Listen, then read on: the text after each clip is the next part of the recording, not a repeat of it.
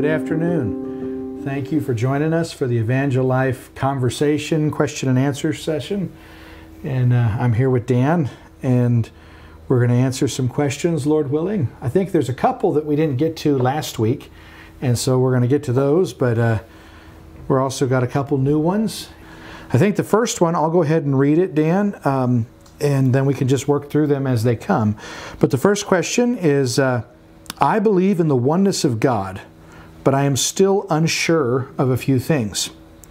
Was God a fleshly body when He created us in His image, or did He only become flesh in the incarnation of Jesus? If God was always flesh, was His fleshly body separated from His spirit for 33 years when Jesus lived on the earth? Thank you for the question.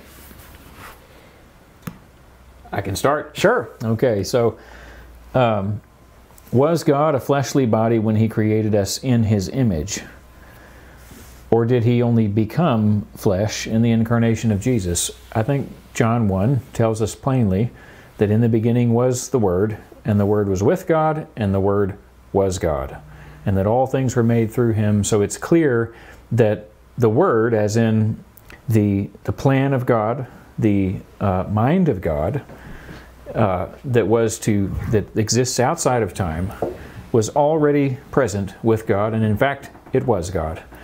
And yet it says in, I think it's verse 14, the Word became flesh and dwelt among us. Amen. Which would certainly indicate a becoming in time. Yes. So I you know, and there's the other passages at Galatians where it says in due time Christ was born of a woman, born under the law, you know. So I do believe that He became flesh. Yes. He was not, there was not a pre-existent physical body, you know, that was eternal from the beginning. So I guess maybe the question is saying, so how were we made in His image, since we are flesh and we have this particular appearance? I don't think that the image being referred to there, first of all, I don't think it necessitates believing that that body was in time already existing when human beings were created. Right, what you're saying, in the mind of God, when He calls those things that are not as though they are, in God's mind, everything that He did later is in His mind already done in a certain sense. Yes. So He can make things in the image of Christ even before Christ has taken on human form in Jesus of Nazareth. Yes, exactly. And because we are told in Hebrews 1 that He was the exact representation of His being. Yes. And when God sent forth His Son, that He was in His image. Yes. You know. And so, but I also don't think image just means that you have a nose and you have two ears and all of that. No. It means that there is a capacity to feel, a capacity most of all to love, yeah, a capacity to understand, and yeah, so forth, that there is something of the essence of God, yeah, that He has created us with the same capacities, unlike the animals or so many other things. Even the angels on one level, amen, are not able to understand or relate in the same way that a human being is, because we were designed to commune with God. Amen. Yeah, it's like fundamentally, you might actually flip the question and you could say, what differentiates us from the animal kingdom is are those aspects that are in God's image. And all those spiritual aspects of love, of faith, of sorrow, of emotion, of joy, of language, of everything that elevates humanity out of basically an intelligent ape, those are the things that really speak to us more about God's image. And we could even say that God is spirit. No one has seen God at any time. God is spirit.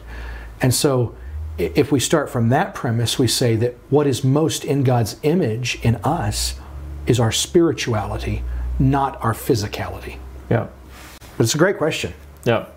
And so the second part is probably plain, but certainly not. Yeah. God was not separated, you know, during those 33 years. No.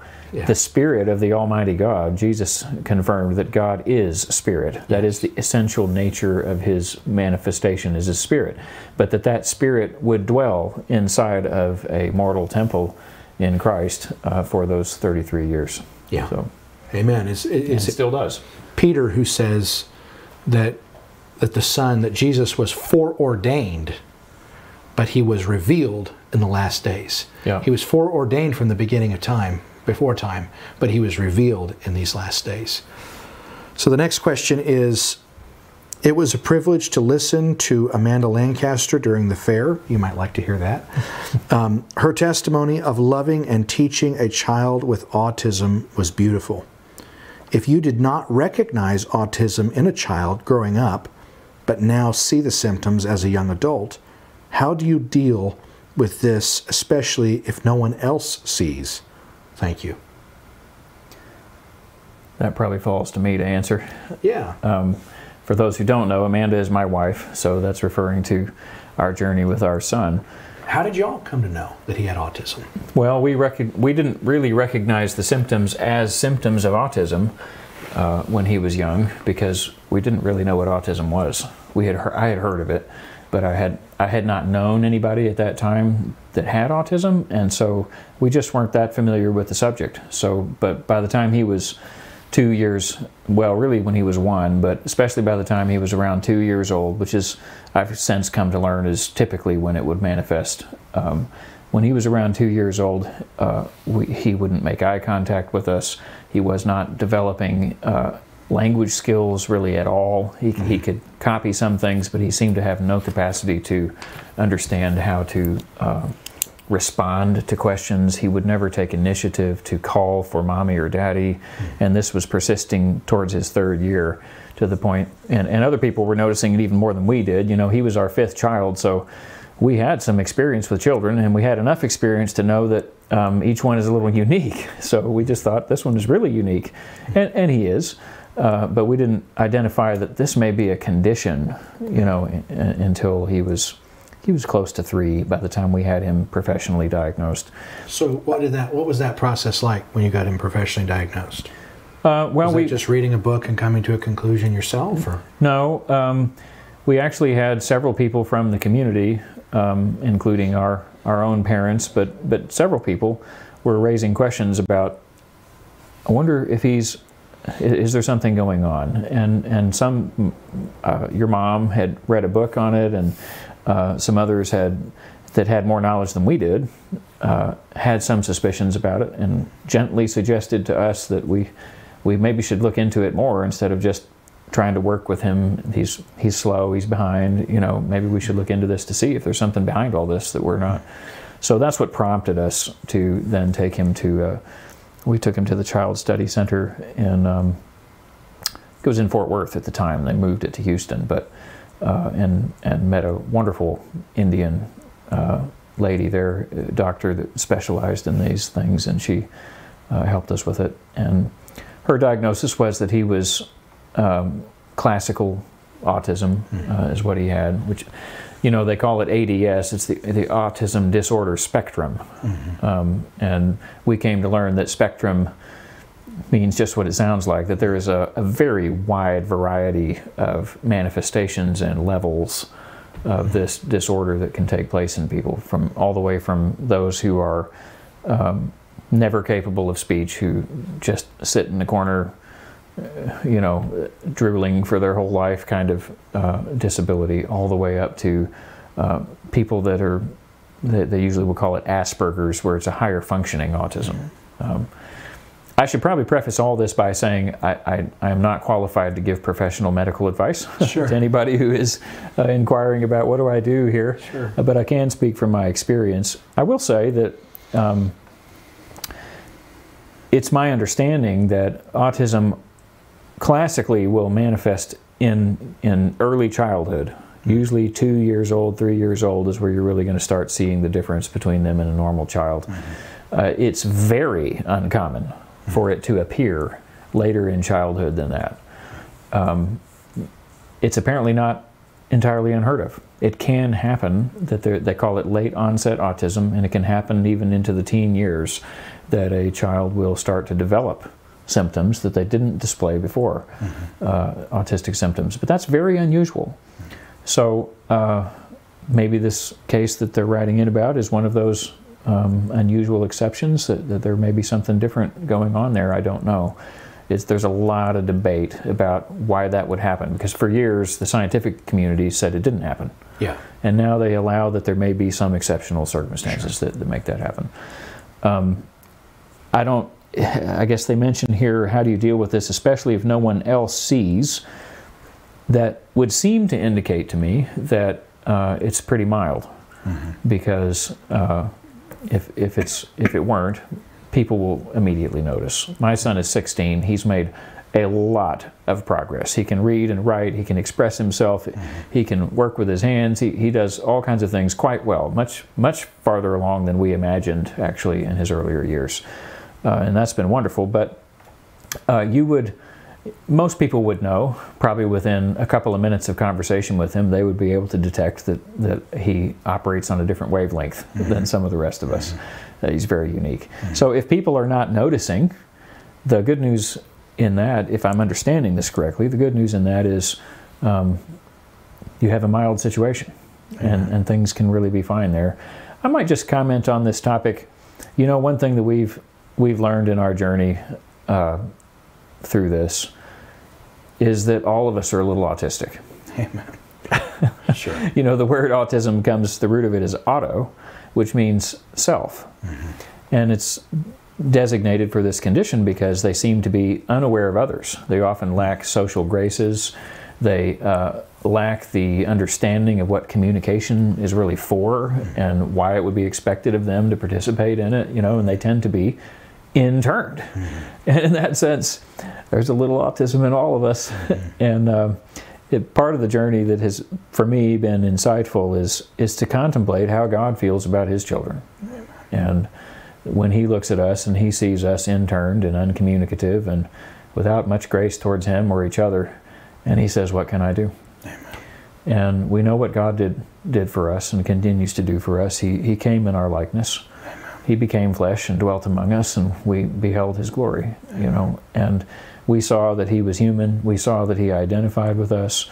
And I think that that's what we can do, not only for an autistic young person, but for all of God's creatures. We can try to empathize. Amen. We can come into their space. We can do what it takes to reach into their world and try to be like them, try to help them. And there's ABA, it's called. There are behavior therapies that are common with autism that we used some with our son that are very helpful, and a lot of them involve placing yourself into contexts where you are relating to the child in the areas that the child feels comfortable in, and that the activities that they enjoy to do, you just join in with them until you get some engagement going on, you get some eye contact going on, you get some communication going on, mm-hmm. because you're becoming like them, even if it makes you look stupid.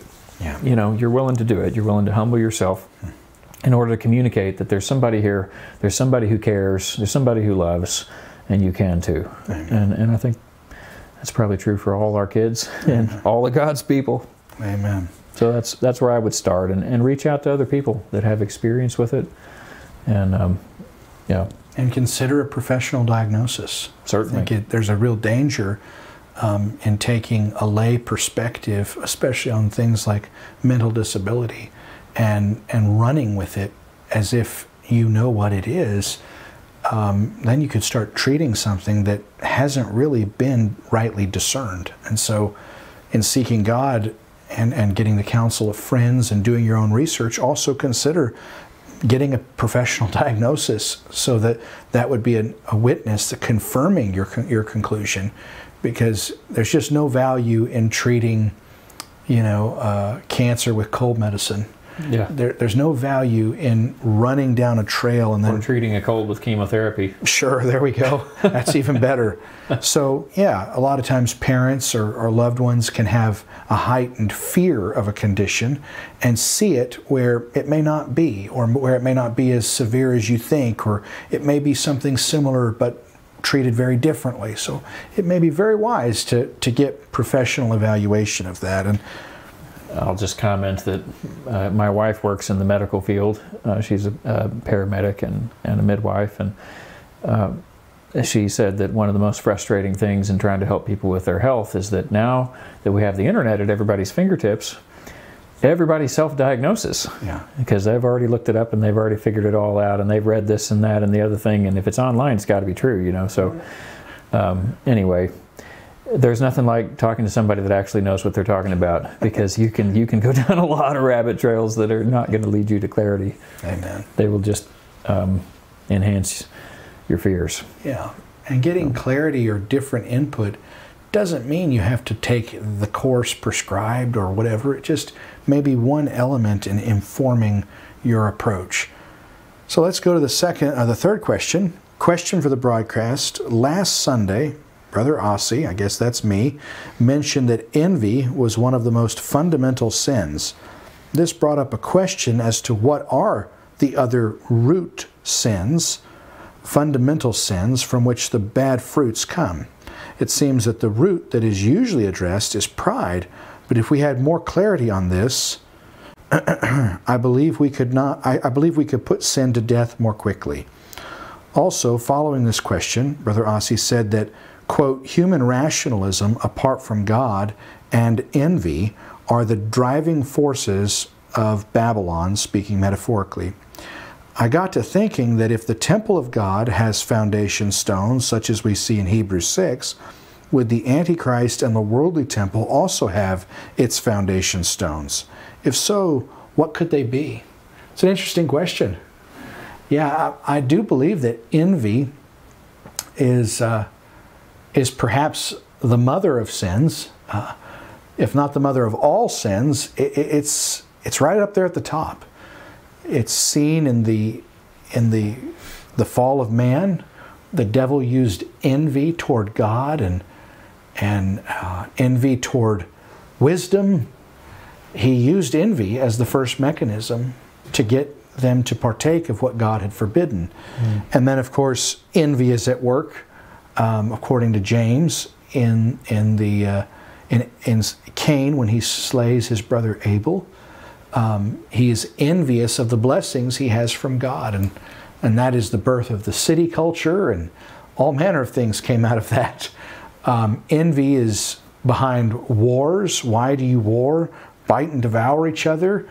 Envy is another word for desire or lust, and there's a right kind of desire and there's a wrong kind of desire. We're talking about the kind of desire that does not lead you into a trusting relationship whereby you receive gifts from God, but leads you into the war of the flesh, whereby you try to grasp and steal what you think should be yours. So, you know, some of the fundamental sins would seem to be envy, pride, and fear. I would say that those would come close to being the most fundamental sins, and then you stem from those and you start seeing the mechanisms of those three most basic ones, and you've got violence, and you've got cruelty, all manner of sins start stemming from those. But it would seem like, you know, sin, most broadly defined for us, is not a legal problem. It's a relational problem. So sin is the refusal to live in the constraints of a loving relationship with a creator God. And so sin is a problem because it breaks apart relationship. And envy, which I think can't be separated from suspicion, at least not in the parent-child equation or the son and God equation, that's got to be at work. It's this demand from God of something that we should trust Him to give us, basically. So yeah, that's where I would say, you know, the big picture, anything that is bringing a separation from me and the source of life, me and God the Father, that is a sin. He says in Isaiah, the Lord's hand is not so short that He cannot save, nor is His ear so dull that He cannot hear, but your sins have made a separation between you and your God, so that He does not hear, and so on and so forth. And so this tells us that sin is a problem because it breaks apart relationship. Mm-hmm. So sin is the mechanism whereby we go after things outside of relationship. If you think of a lot of sin, it's trying to go after a pleasure or a thing outside of the givens the order, the harmony, the design of relationship. And so you could say that the root of sin is distrust. You know, he says, whatsoever is not of faith is sin. Mm. So maybe before envy, pride, and fear, we just say distrust, which is suspicion. So those would be, those would be some of the ones. The original sin would bear that point out. Yes. Because the whole context and environment in which it hatches is, you know, the serpent getting Eve off by herself and saying, oh, let's talk about God. You know, is he really who he says he is? Yeah. What about his motives? Have you thought about it? Yeah. You know, and so it's holding out temptation. Yes, when she saw the fruit, that it was desirable to make one wise and that it was pleasing to the eye and all of this. So there's the, I want that, coupled together with, I'm not so sure about the boundary setter here. What were his motives? That's powerful. And so what we're really saying here, what we're groping toward, is that distrust or suspicion is actually more formative than envy. We have to start there. I mean, the first thing I think that... Well, or to say it backwards, maybe, we would say that it is the loving, trusting relationship that guards us against those things that would we would otherwise be seeking. Amen. And if that can't be moved out of the way by the deceiver, then we're guarded. Amen. We're not going to be going after those things, because we're going to trust that the instruction given to us, you shall not eat of that tree, was given by a loving God who wants our good. And if we really believe that, well, people pretty much naturally want their own good. Yes. So if you really trust that, then you're not going to go after that. Right. But when you start to say, so he has to tear that down first and say, don't believe that. Mm-hmm. Don't act in accord with right relationship. Just distance yourself a little bit and think about it long enough. You can come up with a reason why God isn't on your side. I think of the writer of Hebrews says, see to it that there be in you and none of you an evil heart of unbelief that departs from the living God. And that seems to suggest that if we've defined sin as separation from the living God, based on Isaiah 59, the writer of Hebrews is saying that unbelief is what makes you depart, is what brings that separation. Comment on unbelief. I just think it's powerful to hear the writer of Hebrews say that, the evil heart of unbelief, because I think we sometimes don't take it for what it is. We see unbelief and doubt and fingernail biting about God's intentions towards us, or the intentions of those that he would place in our lives towards us as stewards. You know, we see that and we say, oh, poor thing, you know, there's wrestling a little bit. I don't know if I'm wrestling. I'm fearful, I'm wrestling with unbelief. And the author here seems pretty clear that that's wrong. An evil heart. After what God has done for us, after what he's given for us, after what he's shown us, the mercy, the grace, the love, that we would say he's an austere man. Yeah. You know, it can make the Lord himself angry. Amen. I think in the garden, the first words that the devil spoke, where he said, did God really say? And so what's interesting, I've often pointed out, is that Eve was not formed when God said, in the chronology of events, we're told that God said not to eat of the tree to Adam before Eve was taken from Adam's side.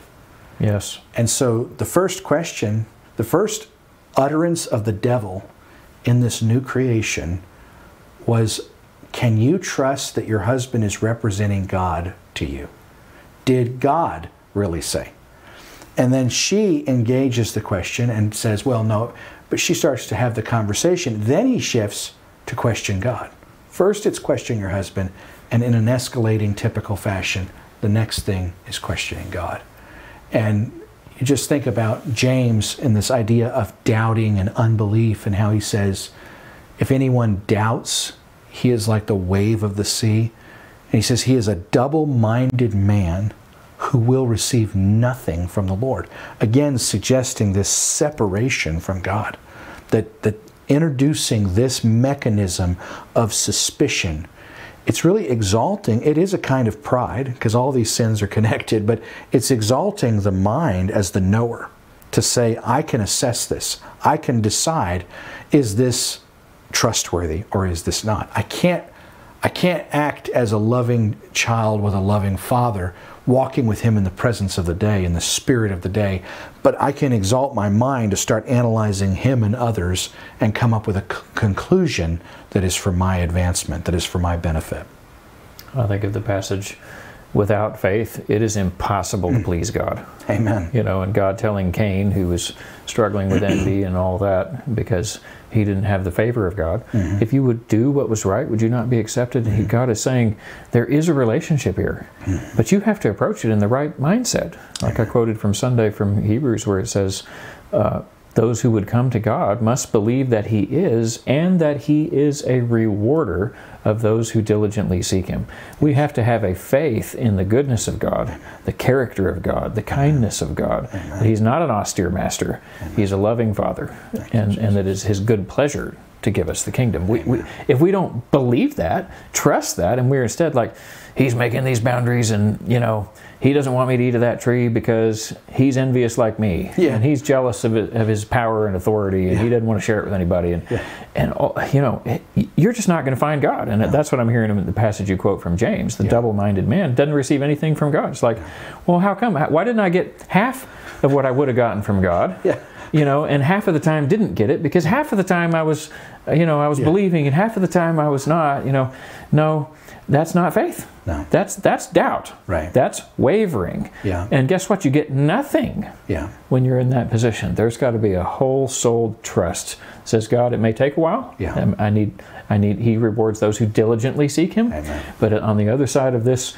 Genuine, authentic, sincere, reaching from my heart, trusting your nature and who you are, I'm going to hear from you. Amen. And everything you give me is going to be good. If you, being evil, know how to give good gifts to your children, how much more will your Heavenly Father give the Holy Spirit to those who ask? Amen. And which is really saying giving Himself. He wants to give Himself to us. Yeah. He has made His Spirit to yearn jealously for us. Amen. Yes, sir. I think of how often Jesus uses the word doubt in His ministry, and just how we're really saying that the mother of sin here, or the starting point of sin, is suspicion or doubt or unbelief. It's all the same thing. But Jesus said, Jesus uses this word doubt. He uses a couple different words, but one of the Greek words is diakrino. And I remember just being astounded that it doesn't mean, first and foremost, to call a matter into question. Instead, it means to evaluate, assess, analyze, and consider a matter. So the doubt is sinful because it's putting us, our carnal mind, above God to analyze, evaluate, assess, and consider, not through the faith of a child, but through the pride of the tree of knowledge growing between our ears. And I think that that's oftentimes confusing for people because how do you know? Well, that's a whole other topic, and that's a valid topic, one I think we've discussed at times, but we're going to know relationally. We're not going to know by exalting our mind above God and analyzing it and coming to a conclusion. And that's why half the time it's not good and half the time it's not bad, because all the time, whether we conclude rightly or wrongly, it's coming through the wrong mechanism. It's coming through the carnal mind. We are inflated with the knowledge that puffs up, knowing nothing, to conflate a couple scriptures. Amen. Well, we can jump on to the next question here. I have a question about the account of Job and his friends. Oh, my phone is seizing up on me, Dan. Here, do you have that there? I have it here, yeah. Okay, go ahead. When it begins to say that the Lord was speaking, was it through Elihu, who had spoken up right before that, or an actual manifestation of the Lord to Job? I tend to default in these things to the simplest explanation, that when the Bible says the Lord spoke, it was actually the Lord speaking to him, and that when it differentiates Elihu, it was Elihu. I guess maybe the question, I don't know particularly where this is coming from, but maybe it's just because there's a different spirit about Elihu, you know, than in some of the previous friends, and they all have some truths to say. They have principles to bring to the table, usually, that they present as truths, and then Elihu seems to he seems to have a lot of good things to say. Mm-hmm. And so maybe they're wondering, mm-hmm. did Job start to hear the voice of God in Elihu, and it's just placed as first person? Or it was a prophecy? Or maybe that's the question. I'm not sure. I honestly never contemplated that. Yeah, I think every indication is that God is speaking distinct from Job's friends, and one of the things that would seem to bear that out is that the Lord rebukes Job's friends. They are referred to, the lot of them, as Job's friends throughout, and then that same term is used when it says, and the Lord rebuked Job's friends and told him that they needed to go and ask Job to pray for them so that God wouldn't kill them and do to them worse things than happened to Job. So it's hard to picture that coming out of Elihu's mouth. Yeah. Yeah, it's hard to picture that God was simultaneously speaking through him and rebuking him and telling him to go seek repentance, prayer from Job. So I think the Lord is speaking by the Spirit, and the mode through which he's making his will known is not clear. He could have just been speaking to Job's heart. He could have been speaking to Job through Job. We're not clear, and the Bible doesn't make 100% clear how God is making his word known. Could have been an audible voice. It could have been an audible voice. It does not say. Yeah, there's no clarity, but I would not say that that is likely to have come from Elihu, because Elihu is categorized as Job's friends. And I would say that the book of Job is one of the most profound stories in the Bible, and it's one of the most complex and the multifaceted messages and meanings that emerge from it that are so deep and broad. But one thing that does emerge is that God is not looking for unanointed, ungracious truisms to be thrown at a problem, platitudes, if you will, from religious people, because that's what Job's friends did. And while Job doubted God, while Job said that he feared God was unfair, while he begged for an audience, while he mourned, Job's friends were more evil than Job in God's eyes. And God rebuked Job, but he told his friends, I'm going to kill you if you don't go seek repentance to this man that you've been slandering. So the message, Job says it in one of his responses to his friends, he says, you're like a seasonal brook. In the rainy season, you're bubbling and overflowing your banks, but in the drought, you have no water. And Job was saying, you know, you're all there when I'm doing fine, but now that I'm going through this drought of a trial, you don't really have anything from God for me. So they're quoting truisms, they're quoting truths, but they're not words in season. They're not applicable to Job. So even the Apostle Paul actually quotes one of Job's friends, and he quotes him in an agreement as a word of truth. But when it was originally spoken, it was not the word of God to that need. It was a truism misapplied.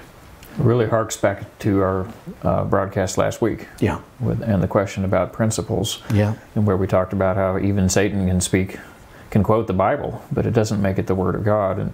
And the place of principle, the godly place of principle, and yet how easily they're misapplied. And that's what you hear from his friends most of the time. It's, in their minds, it's 2 plus 2 is 4, you know. And so what we see here is, you know, 2...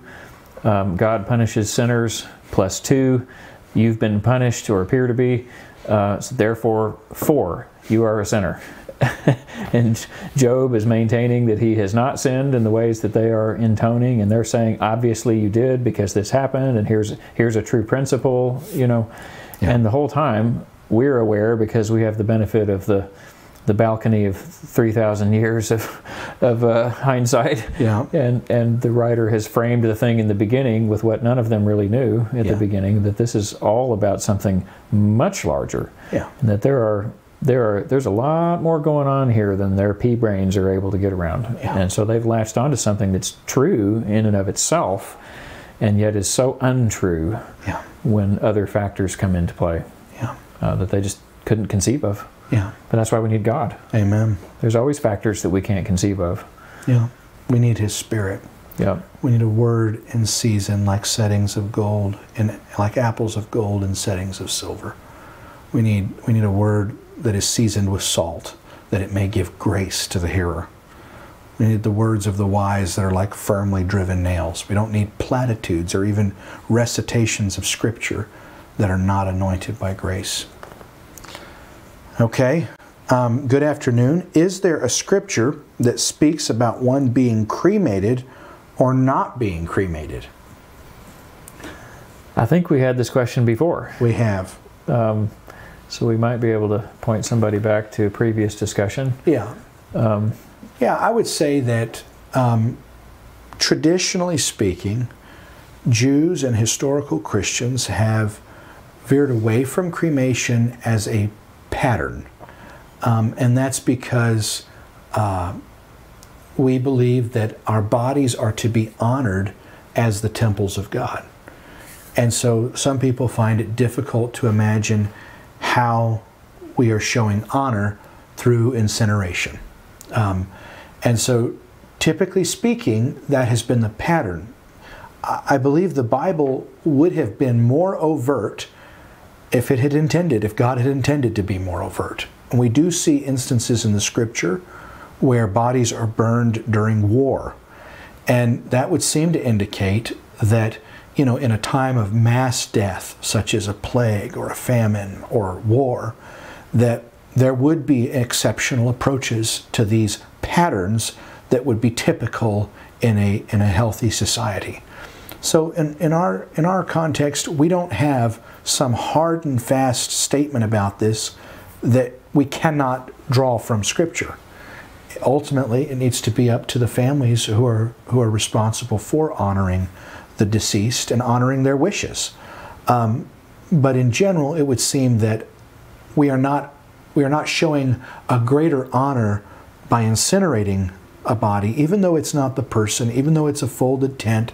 It is taking them to ashes and dust, as the Scripture says. So I'm not ruling it out, but is that the most honoring way to do it? A lot of people have historically felt that it was not, and that has generally been our pattern here as well. But we're not aware of any particular Scripture. But I'll just go back to the first question that we got. Someone sent in a comment about that, and I thought this was pretty helpful. They did point out that this is clearest in the New American Standard Bible, so I I had a feeling you were going to get that in. Now, what version is this Bible that you have here? Oh, this is the New King James. Okay, good. Good. Okay. So, on the first question, where the individual asked about Christ being pre-existent as a corporal human prior to, or with a corporal body prior to his incarnation. And then, you know, in what sense were we made in God's image? They said that in Romans 5:14, Adam is identified as the figure of him who was to come. Of him who was to come, foreshadowing. So he was the figure or type of him who was to come, quote unquote. So Adam was created in the image of God, but this includes the image of what Paul says, quote, him who was to come, which includes even the fleshly body of the Word that became flesh. So thank you to Brother Howard. Appreciate that clarity. Okay, so unless we have any other questions, I think that's going to give it a wrap. Is anything else to comment on, or? I don't think so. Okay, well, can call it early. Yeah, thank you for tuning in. I mean, we had 4, 5 questions, but we got through them fairly swiftly. I guess we could have taken more time. All right, well, God bless you. Lord willing, you'll see us next week.